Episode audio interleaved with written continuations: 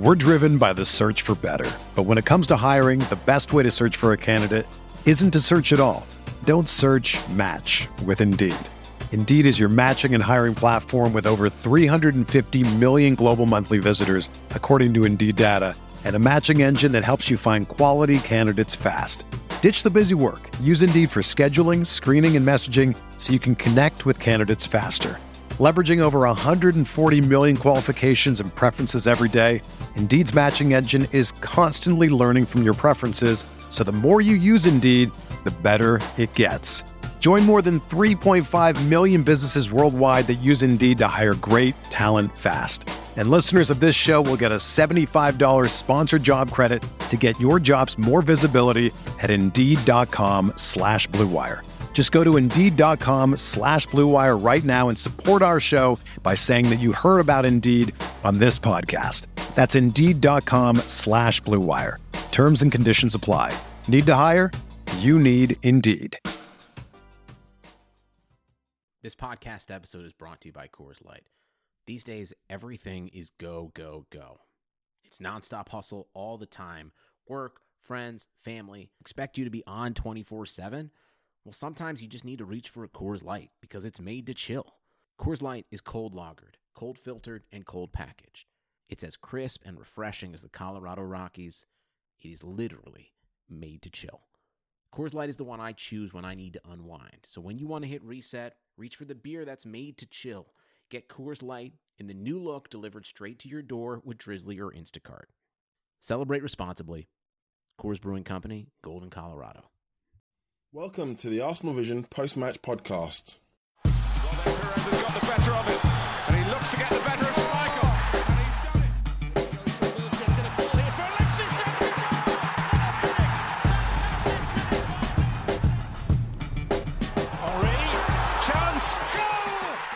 it. This is the Arsenal Vision post-match podcast, and I am Mean Lean from ArsenalVision.co.uk.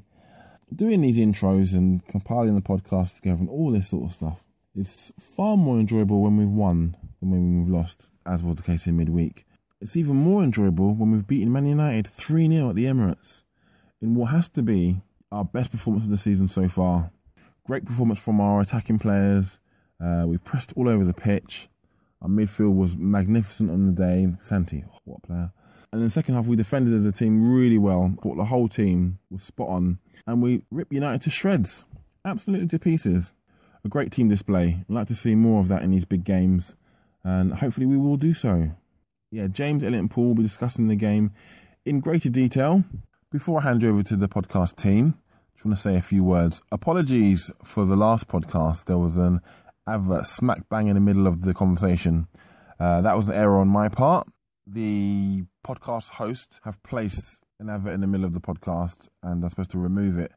And I didn't get around to doing so and I forgot to do so. So uh, it was unintentional. I was in a rush and I left it in there by accident. And uh, yeah, it's it's not really what you want in the middle of a conversation. So I apologise. It won't happen again.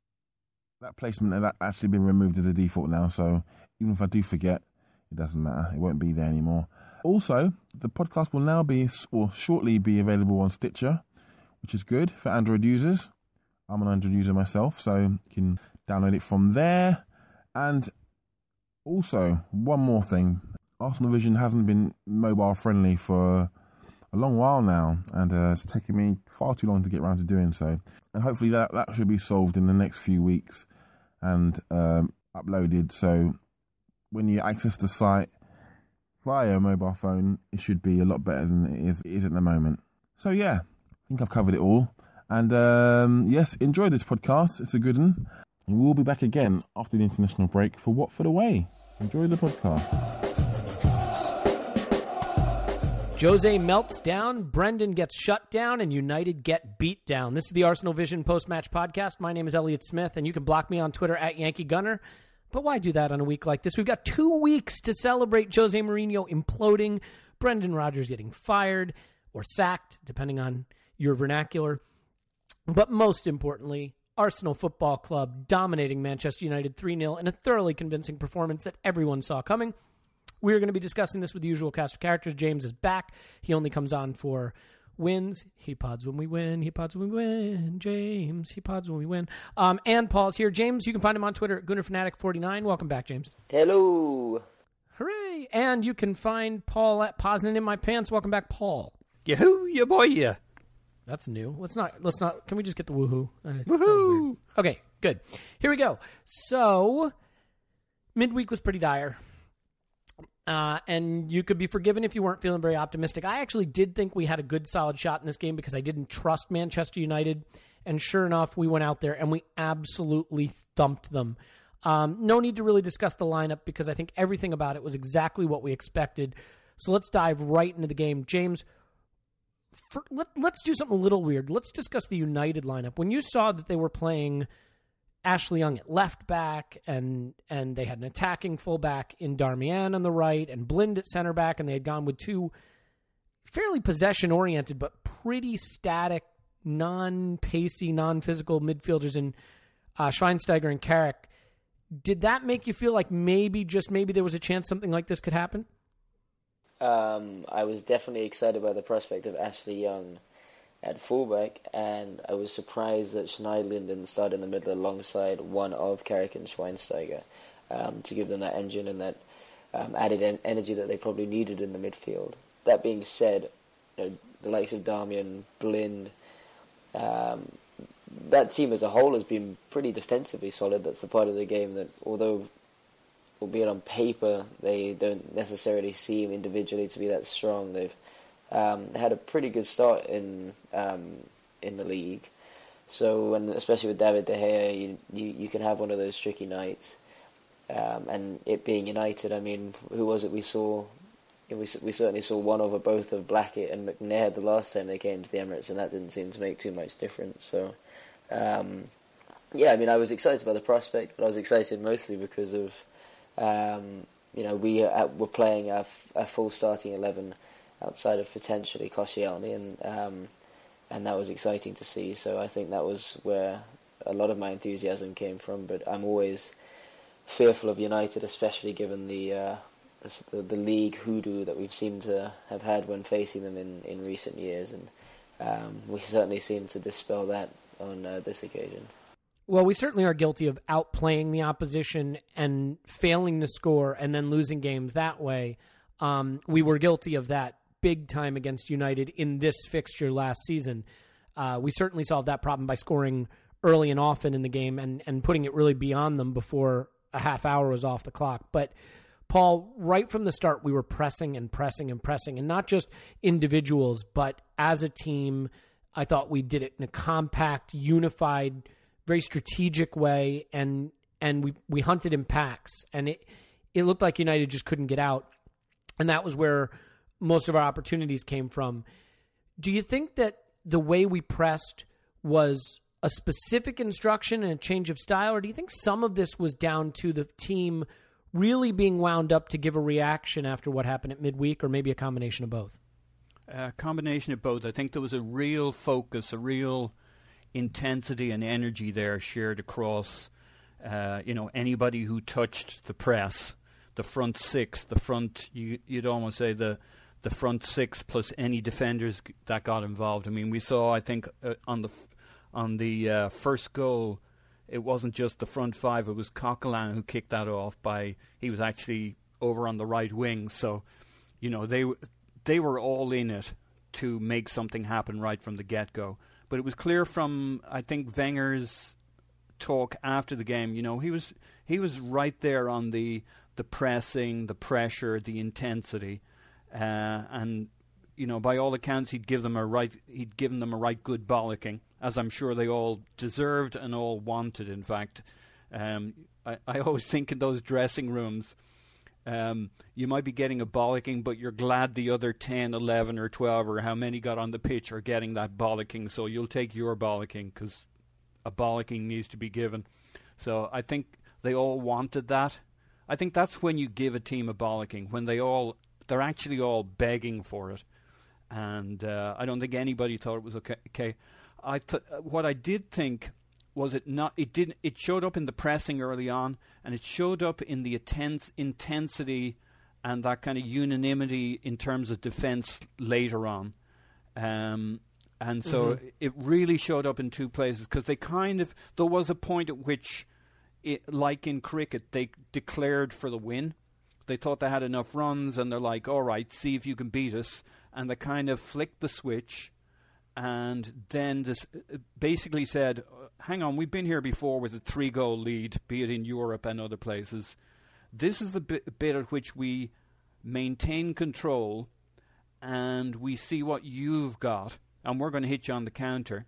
And there was a very nice, controlled transition to that um, as the game went on. So I think uh, you know the pressing was huge, uh, and there was a form of it that continued throughout the game, which I'm sure we'll talk about. Yeah, I definitely want to come to that in a bit. Um, I also think we learned a little bit about your sexual proclivities there, about getting a bollocking when you really want it and Yeah, stuff like that. Yeah, but yeah. No, no, no. We, yeah, we can deal with that later. So, There was- some people often call that a double entendre, but but trust me, it was a single entendre. Awesome. Awesome. I feel uncomfortable. It Wow. got weird. It got weird. Um, you know, James, one of the things that I think really separated the two sides in this match, besides the three goals and the fact that we stomped them and they were terrible and we were awesome and yay, we love Arsenal. But aside from that, um, the way we broke from the back versus the way they did. Both teams at times tried to press, and that was covered in the post match television coverage, both both by the BBC on Match of the Day and uh, by Sky and and you know the pundits there and Gary Neville, but there was some tremendous passing out from the back and controlled build up from the back. We really made an effort not to kick long. We really wrote not wrote our luck, took our chances in possession in our own defensive third. But the play of players like Santi Cazorla, for example, and some of the balls that were played out from the back to break their press, get between their lines behind Schneiderlin, uh, pardon me, Schweinsteiger and and Carrick were really immense. How much of this performance, and we'll get to the goals and, and, and the attacking players, but how much of this performance do you think is down to the composure and the distribution we saw from the back when they did try to press us in our own half? Well, I think you uh, you answered most of your own question. Um, Well, that's that's great. Well, it's been a pleasure talking to you guys Never. today. that's kind that's kind of my my mo. yeah. No, no, no. But um, no, I think the the directness and the precision of the passing um, from back to front was what really stood out for the majority of the game, and obviously the collective press and the combination of those two just made us so effective in that first 25 minutes. Um, and it really just allowed us to, to take a, a, a grip on the game and, and, and really take the game away from United within that first half an hour or so. Um, from Gabriel, Mertesacker, the fullbacks, the the passing was slick. It was very Wenger ball like. I mean, and Santi and I think Coquelins as well. The, the the way each of those midfielders were able to shape their body, create that little space, and move the ball quickly forward.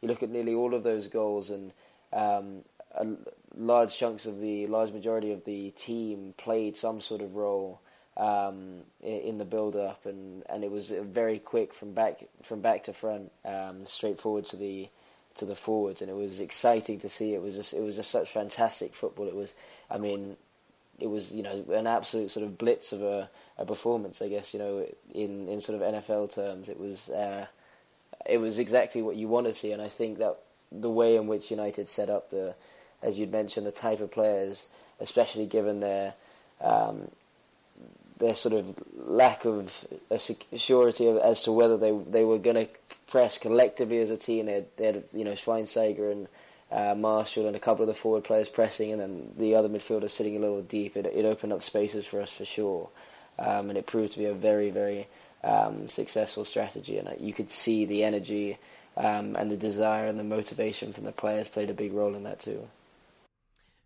Yeah, I, I think for me, one of the things that that went wrong at times. Last season, for example, away to Spurs, is when we were pressed, we didn't seem that we could get out from the back, and and we did it so effectively on this occasion, and and you know some of that may have been down to United's personnel, but I think it was down to performances also like Santi Cazorla. I want to get to the goals, but first, Paul, your thoughts on on the distribution from the back, and and you know we talk about maybe it's time for Mertesacker to step out of the of the starting eleven and let Koscielny and Gabriel become the pairing, but Mertesacker, as we know, is our line breaking passer in defense, and he was fantastic again.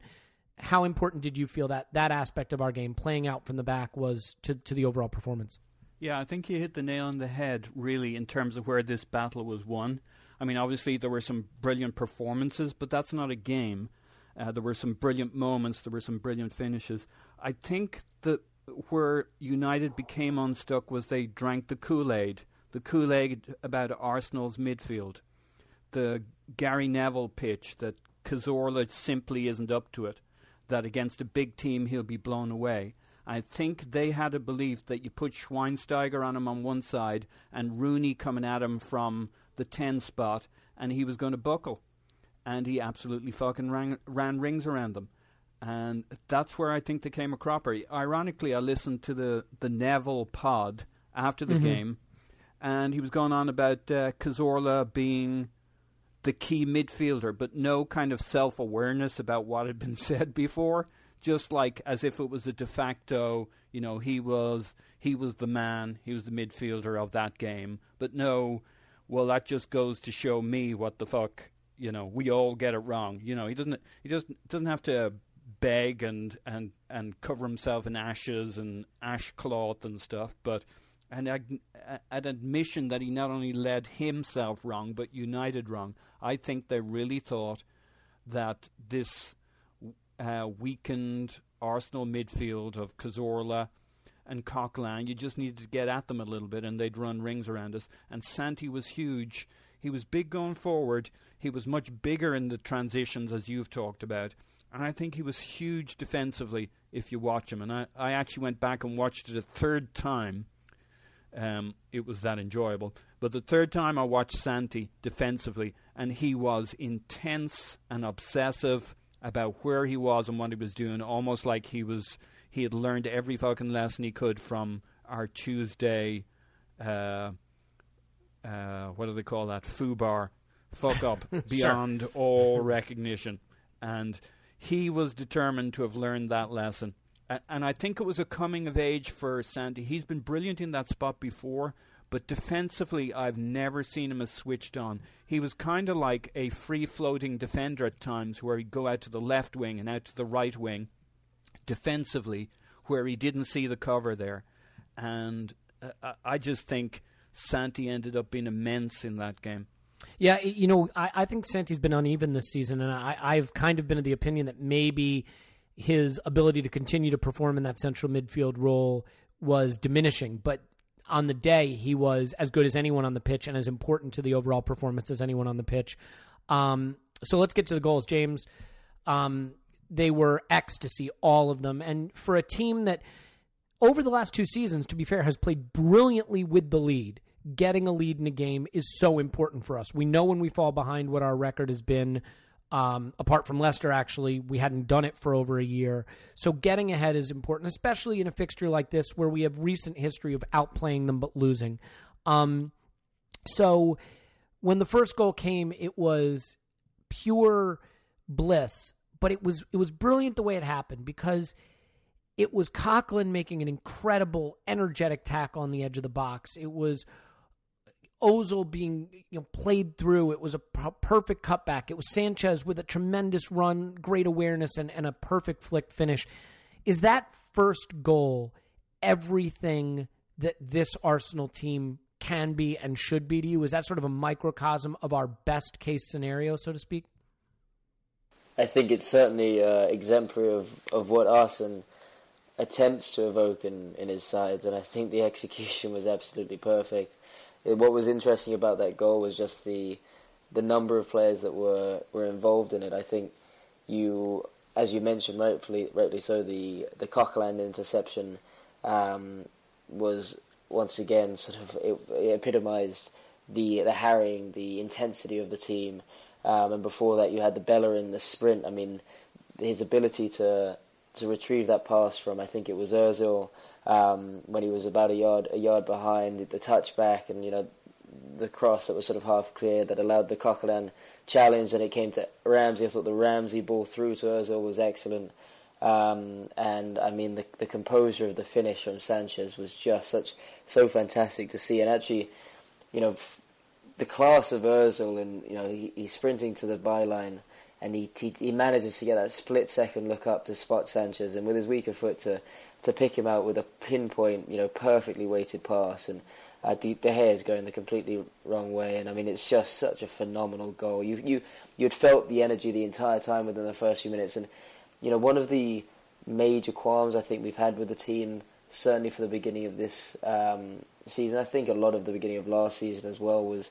Um, you know the ability to create chances early on and being wasteful and you know that leading to to a game that ultimately the other the other team allows themselves to get into and and then we struggle to actually end up creating chances and you, games end up you know sort of going away from you. And to to be as effective as we were with with our finishing today and as effective in the way that we were able to create chances the composure going forward certainly in those first 30 minutes and aside from the Ramsey chance was just uh, fantastic to watch yeah, it's it's such a shame that Ramsey didn't score that. We'll get to it, but just because for a player who who gave everything to the game, but but just needs a goal, needs a goal so badly, and a player who can affect our season so much if he gets in goal scoring form. I'm not sure he'll, he'll have a better chance in a bigger game to really lift himself um, out of at least a scoring funk. Um, so that goal obviously gets us going, but it was a blitz, and the second one came quickly after. Um, Walcott had a brilliant day, and we'll talk about his day in more depth in a minute, Paul. So so don't don't go nuts on us. Don't download your entire Theo Walcott uh, uh, PhD dissertation right at the moment. Yeah, good um, luck with that, Elliot. All right, well we'll get to it. You'll get your chance. Um, I, I, it just it really is immense. And so we we'd seen him put through in positions like that recently, and he'd cut it back onto his right foot and tried to curl it in. This time he finds Ozil, who has been really poor in front of goal, and to be fair, did miss another chance late in the game when it was salted away. That was very very similar, almost identical. But how impressed were you with Walcott there? The run he made, the the decision he made, and then the Ozil finish. Well, the run was great, and I think again it was a big part of the calculation uh, by United. They now know what Walcott and Alexis can do to them, and I think that has something to do with the the uh, the fa- the two full backs they picked. I think they they wanted some pace in that back line, and that was their only way to get it.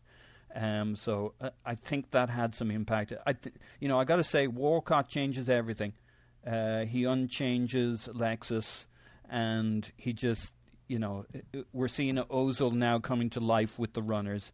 Um, I, I, you, you, mentioned him, um, Walcott having a similar chance recently, and what I'm liking is that he's. I think we saw a lot of this during the game. He relaxed quite a lot, and he was comfortable enough to say, "Hang on." Just like Ozil always does, hang on, there's a guy in a better position than me uh, how about I just calmly put the ball where he needs to have it?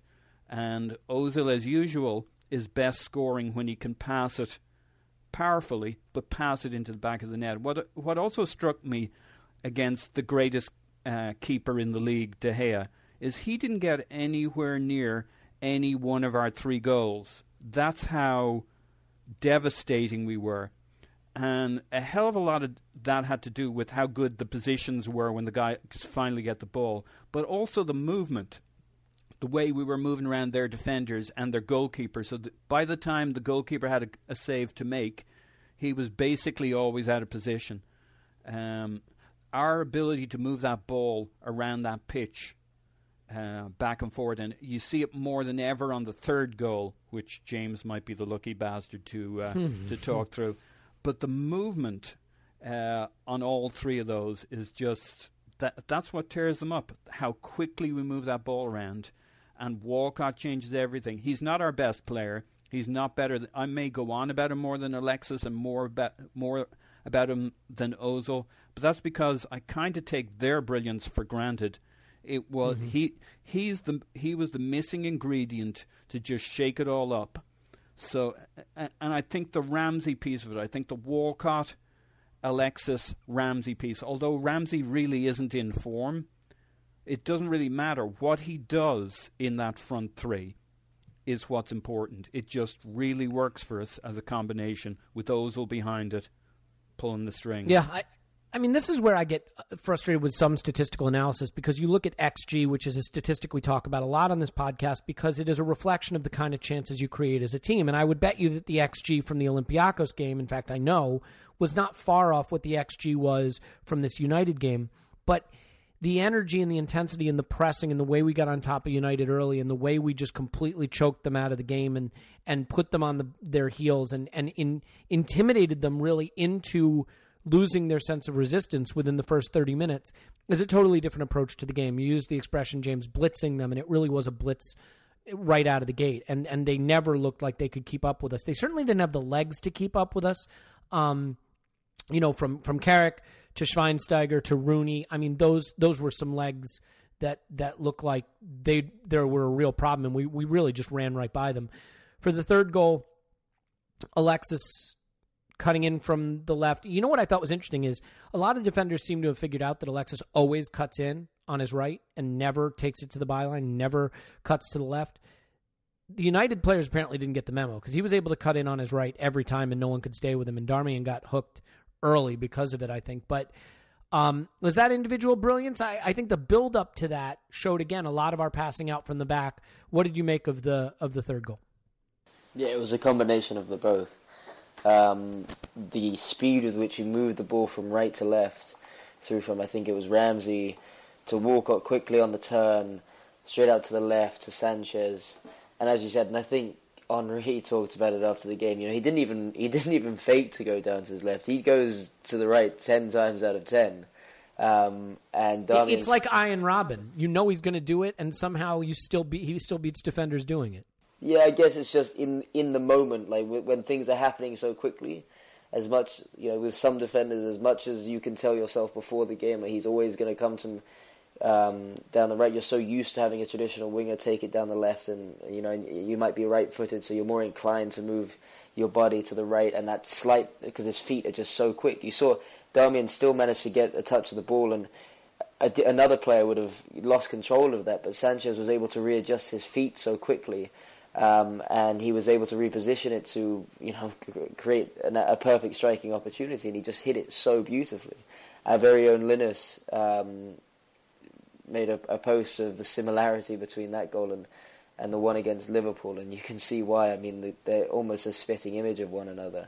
The only difference being that this time he hit the right top corner and, and the left, and in the FA Cup he hit the middle underside of the bar. So he's willing to hit each each of the three uh, uh, sweet spot. So uh, um, that's certainly good to see. And it was, I mean, it was just uh, pure brilliance. It was pure ecstasy where we were. Um, I think we were, we were at a sports bar in in and around Piccadilly, and I mean, we, when that third goal in is, we just we all lost it. I mean, it's just it was it was it's really hard to believe.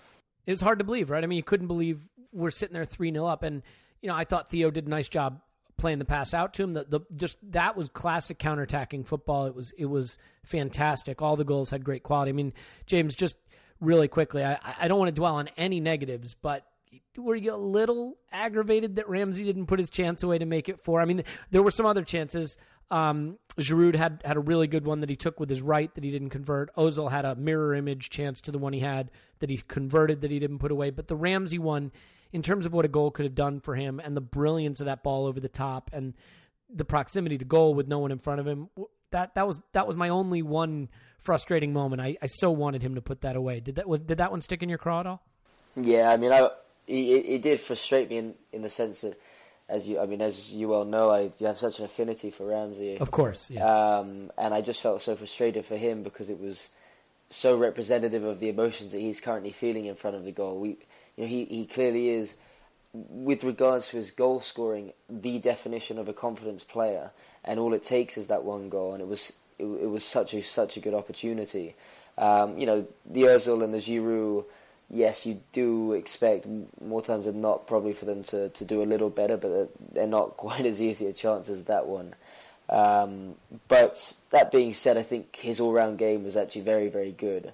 Um, and you know, his finishing aside, although he had obviously scored the disallowed goal against Liverpool, um, I think the rest of the game, and, and we talked a lot about, uh, well, certainly Paul and I have, about the way in which he complements the team while being out on the right, even though it's not necessarily his preferred position. Um, and I'm I'm convinced um, I'm convinced the goals will certainly come. So it would have been nice for it to be this game, given the context and you, you know, given that we were three 0 given the team was oozing with confidence. he thought, in theory, it would be the best opportunity for him to do so. So let's let's hope, like Sanchez, you know, I mean, we've seen what one goal can do for him. Mm-hmm. Um, and I, you know, I'm confident he will he will get one sooner, or at least I hope so. Yeah, I hope so too. I, I mean, he's definitely our best choice. By the way, I mean, you said you and Paul have.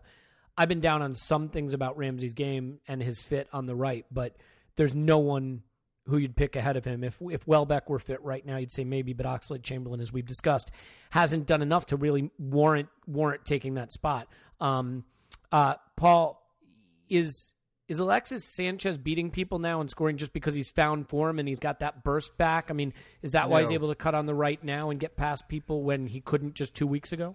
No, I think it's all about the movement and and basically when you got Walcott in there and and they're screwing people around. Look how quickly that ball moved across there, and look in the FA Cup final his his thunder blast. We kind of imagine him in open space, but he actually had two defenders shuffling over to scurrying across to to try and stop him. I think it was Cleverley who was the guy left in his wake. But again, it was a ball that moved across quickly from right to left, and we're just moving the ball around. So, yes, like Robben, you know what he's going to do. But the reason Robben's so effective is because his team isn't static, and we had gotten too static at the end of last year.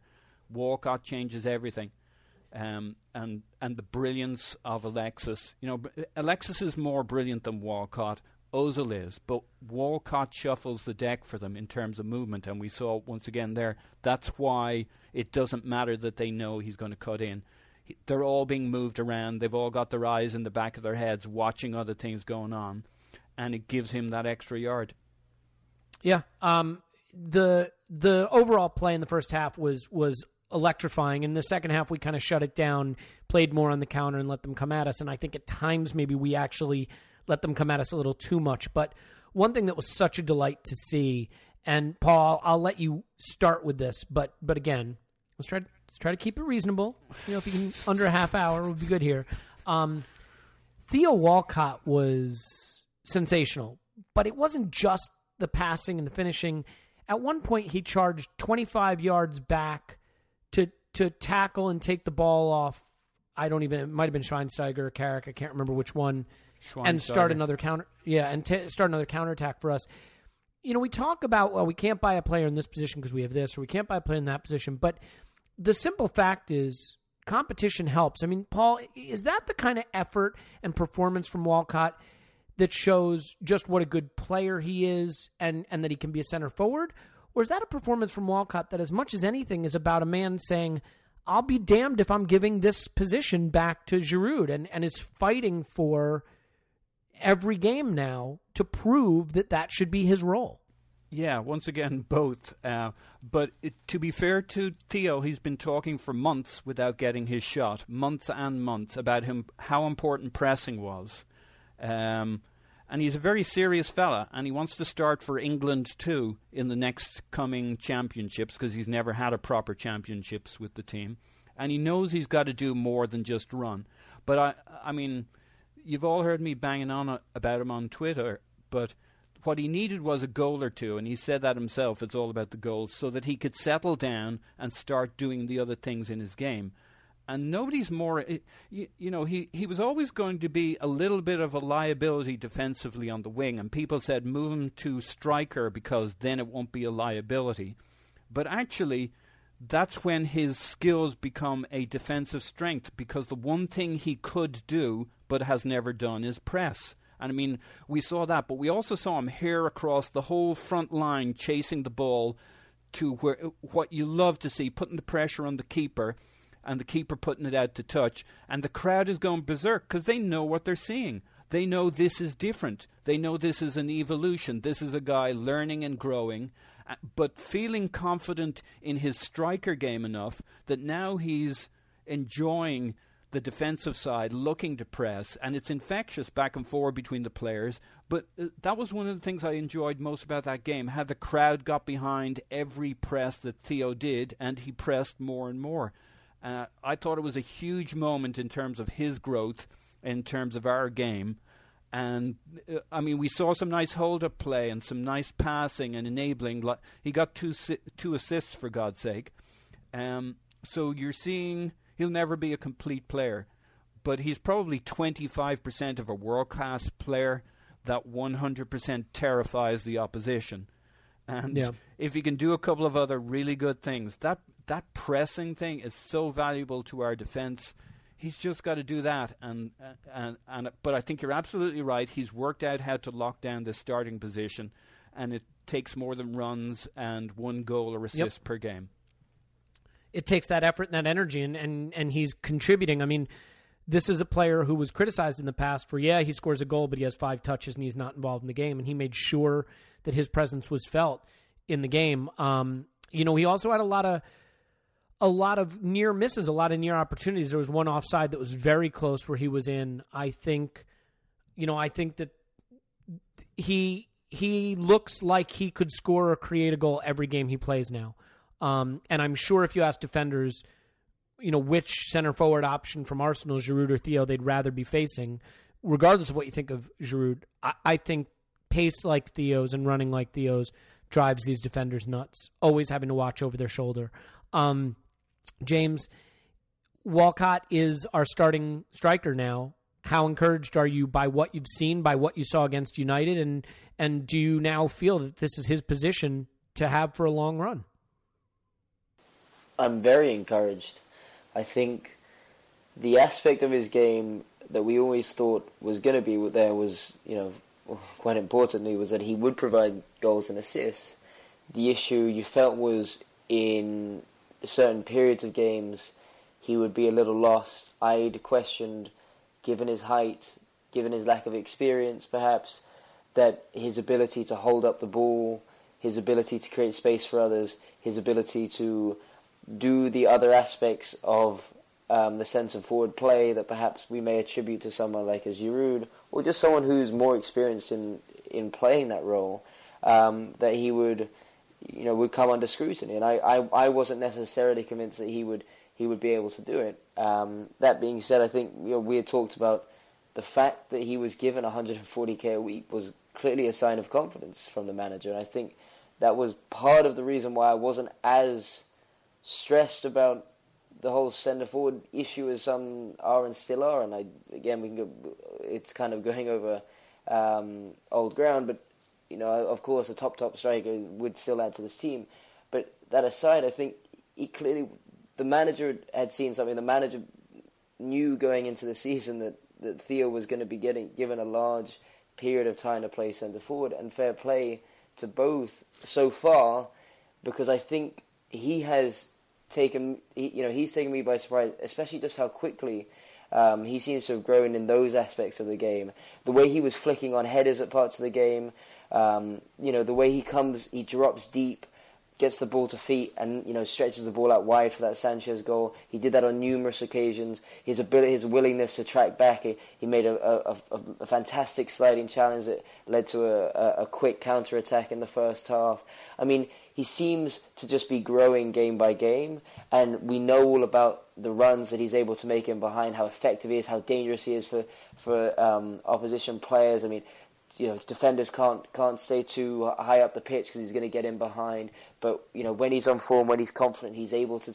You know he, he's actually extremely good at, at, at, driving at players with the ball and, and, and making things happen. And to, for him to be able to complement that with um, with the other aspects of, of the centre forward role is very promising to see. And in fact, the thing that gives me even more confidence is a I thought the composure for the second goal. You know he tends to be maybe players and someone like Theo, when they haven't been scoring, um, are a little more desperate to get that goal. But to, you know, he showed that composure where often I think he would have tried to take a shot in that situation. He looked up, he found Özil in a better position. I think his finishing is actually going to going to grow over um, the next few weeks as well because he's he's actually I, I think when he's been fit in past seasons been a consistent best finisher and I don't and although he's you know the numbers are there I think he scored something like 11 goals or so in 13 games, um, or something to that effect, I think his finishing still has room for improvement given what we've seen in the past. And so I think, you know, that combination between him and Sanchez is looking very tasty right now.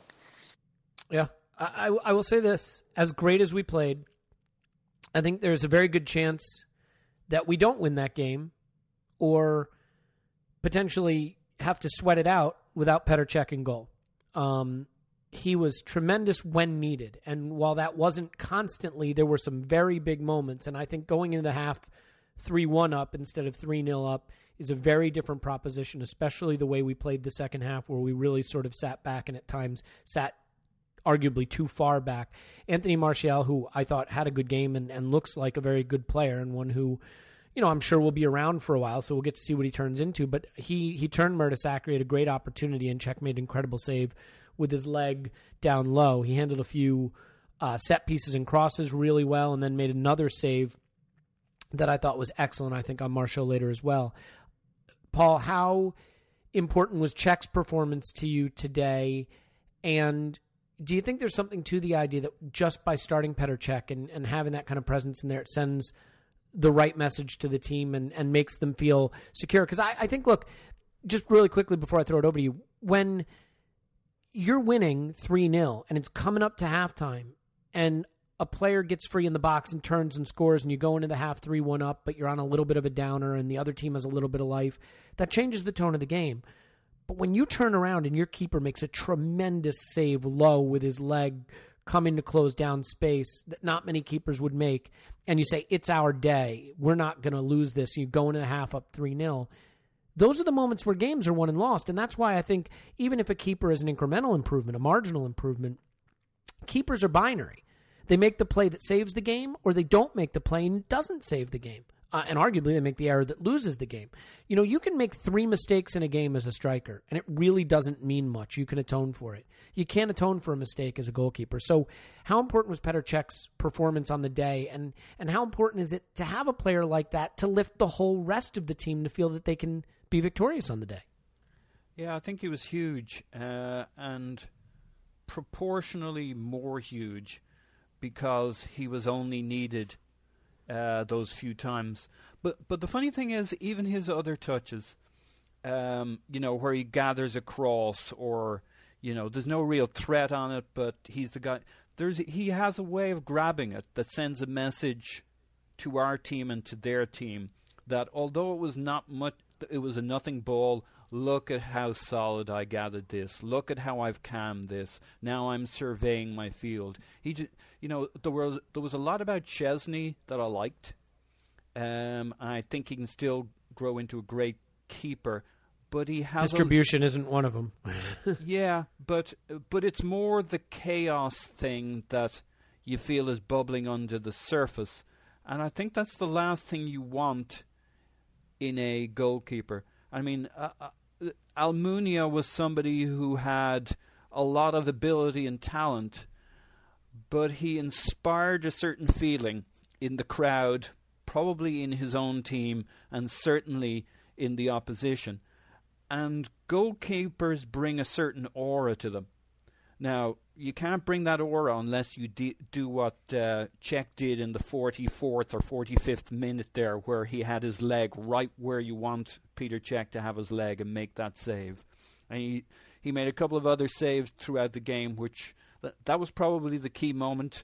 Uh, there was another one where he came rushing out. I think it might have been on Rooney um, to to block it and got out. Yeah, quick. there there was a dummy, there was a dummy, and then a flick, and, and it Yeah. put I think maybe Rooney in. It may have been Martial, and Yeah. there was another another save he made on Martial when when he, he kind of got past Mertesacker again, but he was always where he needed to be. His position Yeah, it felt like there were three really important saves and a bunch of others. But let me make one other point, which is set pieces. That was going into this game. That was what scared me about United probably the most, and what scared me about Arsenal the most. And we started Cech, and defensively we were focused, and defensively we got our shit together on set pieces, which has been a massive Achilles heel. It's funny though. There have been games where we've looked really solid, and games where we're just fucking atrocious. And this this game, we were never going to concede from a corner or anything like it. Just didn't feel we were remotely going to do that. We had our heads fucking screwed on. We had Cech in goal, and he was imperious. Yeah, yeah. I mean, um, to me, it I, I don't want to talk about midweek because we've covered it, and this this deserves a podcast focused on the joy and success and brilliance of this performance. I I think the only refer- reference really is again that you see why we bought Cech and, and what he can do for a game and, and maybe the missed opportunity obviously from midweek, but we've covered it so we don't need to go over it again. Um, James, the the reality is that our two most expensive players are Mesut Ozil and Alexis Sanchez, and and we've we've said this before. We're only going to go as far as they take us to some extent because they are the most talented players on the team. How great is it? We we've seen Sanchez step up. How great is it, and great was it to see Mesut Ozil dominate a game, a big game, and not just dominate it with cute, clever passes, but physicality, touches, goals. How important is it for Ozil? And for Arsenal for him to have one big game now under his belt where you can say he dominated this game and is a big part of why we won it. Huge, enormous, potentially pivotal. And in fact, I actually think one of the issues with Alexis, although he always pulled in big performances, and I, you know, perhaps a lot of it came down to the way in which we played as a team against. They weren't often in big games. He didn't, you know. He, I don't think he scored in a in a big game. You know. I mean, the FA Cup final, if you want to count that as a sure. You know, I mean, it wasn't a big opponent, but it was a big right. Game. If we if we if we just classify it down to you know big top four opponents or um, or you know top opponents in Europe, I I don't recall. I guess you can maybe classify Dortmund, but even they were a team struggling in their league. Um, not that his performance as such was, you know, he. I mean, in the same way that Özil, I think, when no, I, I get what you mean, but they, they turned up in a big way in and this they game. both turned up in, in this game, which I think was, you know, I, it was huge. It was it was phenomenal to see. I mean, Özil was absolutely excellent, and of course, we talk about the confidence for Ramsey to get a goal, and I think that was one of the best things coming out. Looking back at this game now, was for for Özil to have finally netted one. Arsenal's talked a lot about it, you know, incessantly so about you know we know the qualities of Özil as a number ten, but if he's going to be playing that role, well, when he is playing that role, but as part of that role, he needs to add goals to his game, and to do so in a big game will just do wonders for him, I think, and um, and that you know that was really just, I mean, it, you know, there were, there's a vine going round of you know him muscling off. Um, yeah, and that touch where he pulls and the ball the out of the just sky. pulls it down, and you know. You, you know what I love about that, James? Not not I'm not to interrupt you any more than I already am, but it's not you. You nailed it. The touch we've seen touches like that from Ozil time and time again. It's the fact that he's using his body to physically shoulder someone out of the way and hold them off before he does it. That that's different. Yeah, agreed. I mean, it's it's part of the sort of adaptation phase, I suppose. Maybe it's I, I don't even know if it's taken. You know, it has taken him longer than some players in some regards. That being said, even from day one, he's always had he's always had moments in games where he's been excellent. I think the physicality of the league probably surprised him. I think Robert Pires talks about it a lot of just you know the shock he got when he first arrived in the Premier League, um, and for a player like Ozil who's so silky, um, who a lot of his ability is down to the way in which he creates space for himself, the way he spots a pass, his precision. You know, some of that can be removed if you don't have the physical capabilities of staying up in the league, and um, and even you know a player like David Silva, you know Santi Cazorla, we've seen he, you don't necessarily have to be the strongest. It's, a lot of it can be about balance, etc. And I think it, you know, it's finding that equilibrium for us. And he looks.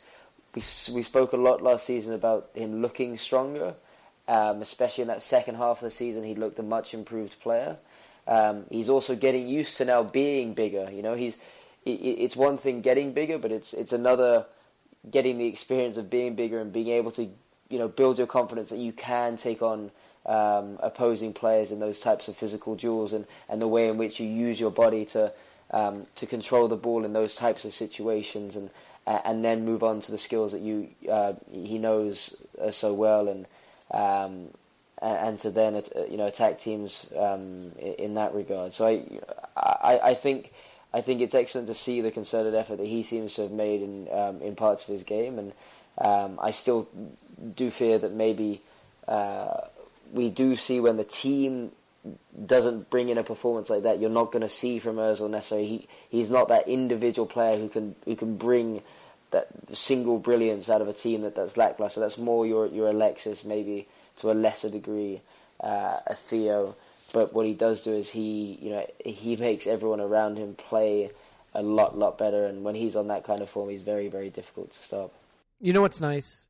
After most games, we'd be pointing to that one vine and saying, "See, look how good Mesut Ozil is." But you don't have to point to one seven-second vine to to demonstrate how great he is um, after a performance like that.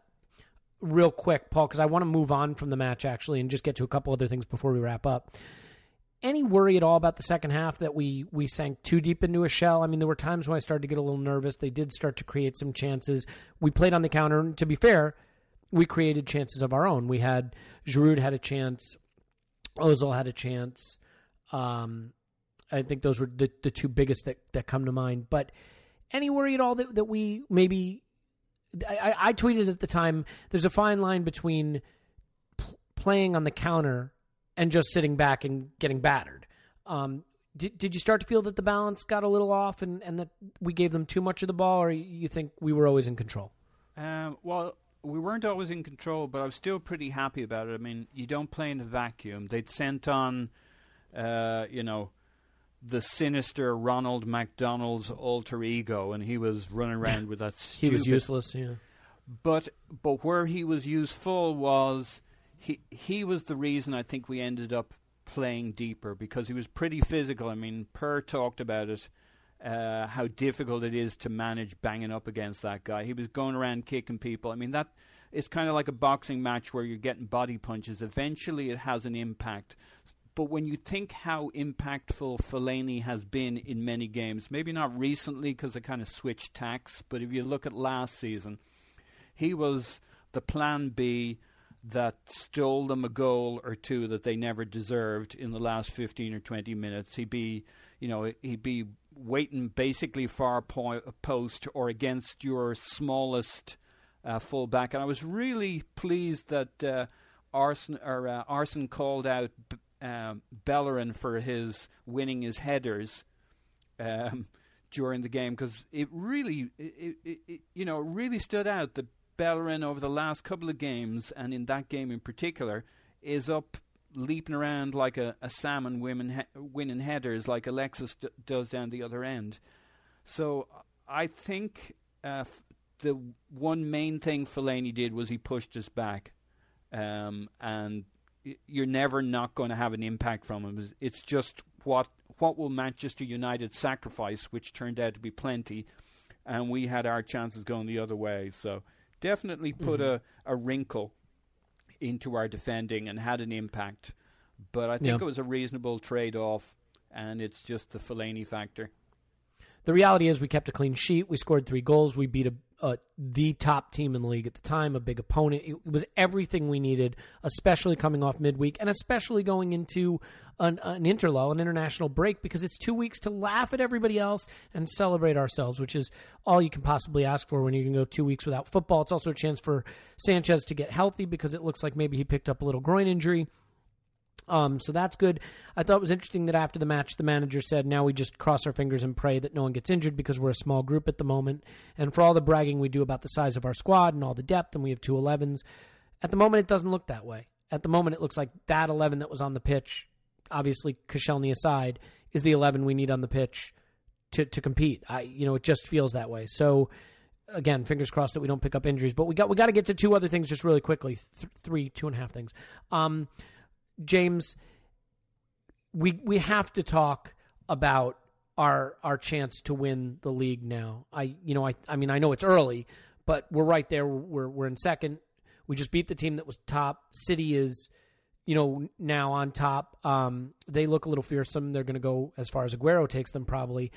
But where does this leave you feeling our league title possibilities lie? And and to what extent do you think that's linked to this the issue of the squad maybe being a little smaller than we thought it might be? Well, I mean, one thing. Let's you know, I, I, say after tough defeats uh, or you know recent uh, drab performances um, that let's not overhype the short-term ramifications that it has for the side. Um, in the same way, I think as you know, it's a fantastic performance. I think the team's going to take a lot of confidence going forward from this, especially beating United. they were t- you know they were prospectively going to go top of the league if they'd beaten us. Um, so it's it's a big win. We we rarely have we seen over the last few years a win of that type of magnitude and um, against that type of opposition in the league. Um, so that's huge. I think it's a big mental boost. I think it it might begin to claw back the kind of confidence and maybe you know in some ways undeserved yet confidence of the, that the team had going in. Some of the complacency I think we might have seen in the West Ham game. I think that's I think that's massive for the side. Um, I don't know how much it necessarily alters my personal view. I, I think it's been clear that I'm, I, I think we can challenge for this title pretty much all the way this year. I I don't I don't think we're favourites. I think um, City are certainly the favourites this year, but it's a very interesting league. It's a um, it, you know, we're not, we haven't quite got the sides of the the Barca's, the Madrids, and the Bayerns, um, or you know, a, a one-off you know, United '99 or an invincible team in the league, but it's so deep. I mean, when Stoke, who have you know, at a 15th, have a player like a Shaqiri and a Bojan, and I'm not saying the makeup of their entire team is phenomenal, but you know, you've got there's just a lot of like weird things happening in, in this Premier League. There's a lot of strange teams. You, you look at any fixture now and you think, you know what, you know, anyone can really drop points in any given game, and it's um, so it's going to be a tough one to call. It's I, th- I think it is it's an exciting one. I, I, I, I, you know, I'm not trying to constantly go on about this, but I, I, there there are reasons why I've been saying that you know don't don't well do bet fifty dollars on us coming out of the top four because I'll happily take that money. But um, there's you know, there, there's there's a lot of reasons still to be to be confident. I you know I'm not sure if we necessarily have quite the quality to match City over the season, especially if Sergio Aguero stays fit.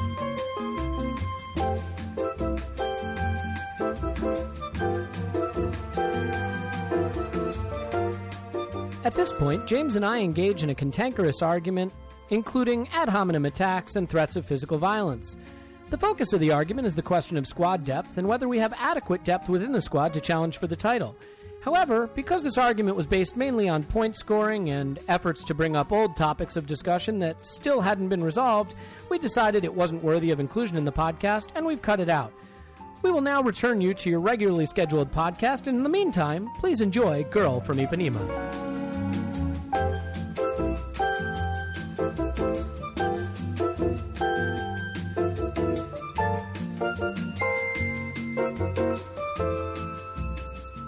Paul, for you, the the season now it is about the domestic campaign. I think Champions League we're clinging to the cliff. Maybe the best thing would be to finish last in the group and really have a go at the league. What kind of odds do you give us um, in the league based on where we stand right now and and based on what we have to come? Um, I feel very good about the league. I agree with you entirely that it comes down to fitness. I, I wouldn't describe our squad the way you do, but um, we'll, we'll, keep this the short version. So, but I do think uh, I feel really good about the season. I think we're building. I think we're getting stronger. I think what I'm sure some people are thinking they're afraid to trust what they saw uh, yesterday, but I think they need to trust it. I think uh, I've made the point in pretty much every game we've played. There have been patches where our play has been really good, and you, what we got to do is fix the shit. We're not wh- when people have described us as average, and even Arsene has called it an average start. It's not because all play has been average. It's because play has been really good and really bad in every game, apart from I would say West Ham. You will find patches of really good and really bad play. And once we start fixing our problems, and we've seen certain games where we have done that. Uh, I can see no reason why we can't have a solid defence. With the three centre backs we have, any two of them starting, we're in business. With our four full backs, any two uh, appropriate full backs, we will be fine once they get a run of games. So it's down to a few players now that need to stay healthy, and I really think it, it's if we can stay healthy, we will get consistent, we'll get stronger. I think we can win this fucking thing. Yeah, I mean it. It you can't discuss whether we can win the league without discussing whether you think there's a really, really good team we're competing against. And I'm not convinced there is, except maybe City. And as we've discussed, a lot of that is down to Aguero staying fit. I'm I'm feeling fantastic about the domestic campaign. I just really wish we hadn't done what we did in Europe. But anyway, um, so let's finish with this, James. This is an easy one. Well, it's not necessarily an easy one, but you know, it's one that you can just give me a quick feeling on. Which put a bigger smile on your face, the Mourinho meltdown or Rodgers getting sacked? Oh, the Mourinho meltdown, no doubt.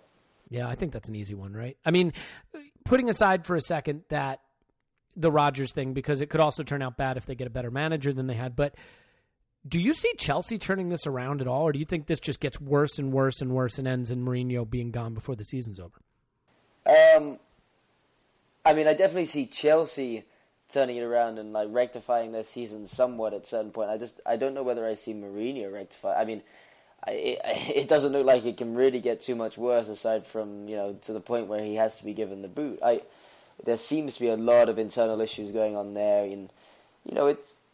I mean, it is exemplary of the type of man, the type of manager he is, the way in which he grinds out results, and the way in which he does clearly, you know, exceed in in the results based business that football is. It it seems to have a fairly short term, um, you know, a, a, a short lifespan. So.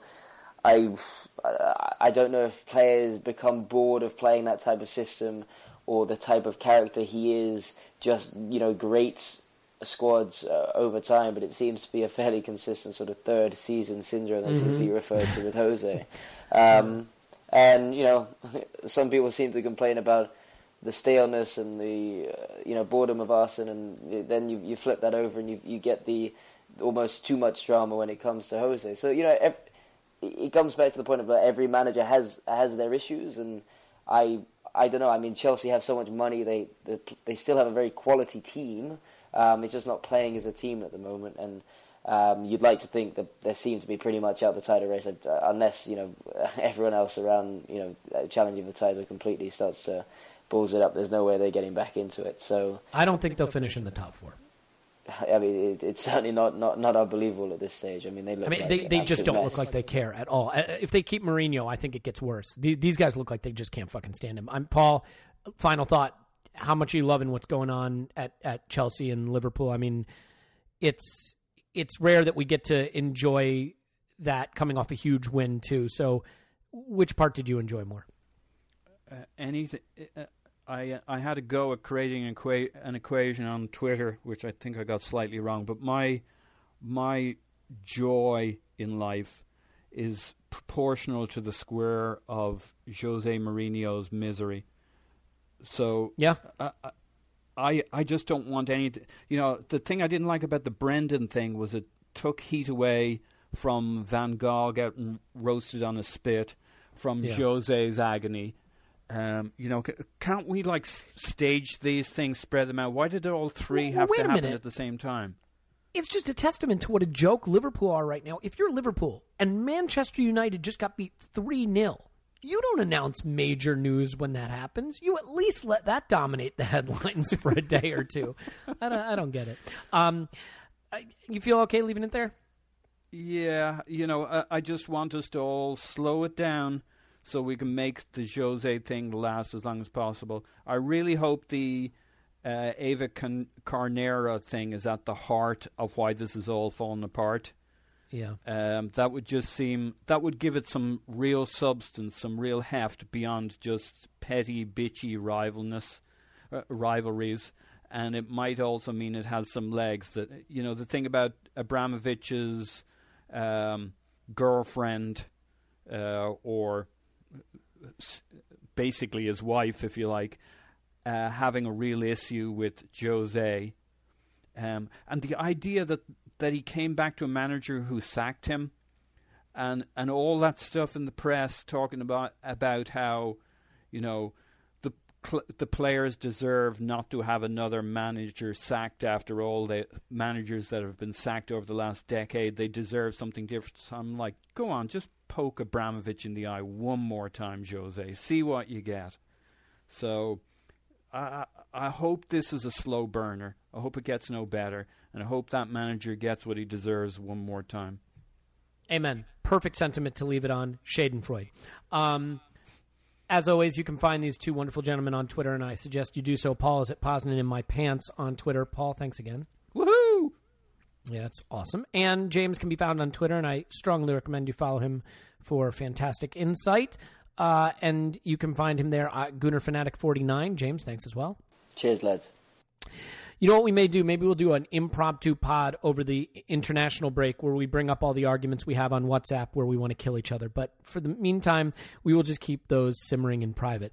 Uh, my name is Elliot Smith. You can block me on Twitter at Yankee Gunner. I strongly recommend you do that as well. And if you could, please leave us a review on the podcast at iTunes or wherever you find this fine uh, and growing podcast, and we appreciate your support and your help. Uh, in the meantime, you have two weeks to relax, enjoy the headlines. They should all be pretty Arsenal positive, injuries aside, fingers crossed. In the meantime, I will go back to being a husband, a father, a lover. Um, and I wish you uh, a great two weeks of whatever it is you're about. Until then, cheers. We'll talk to you in a couple weeks.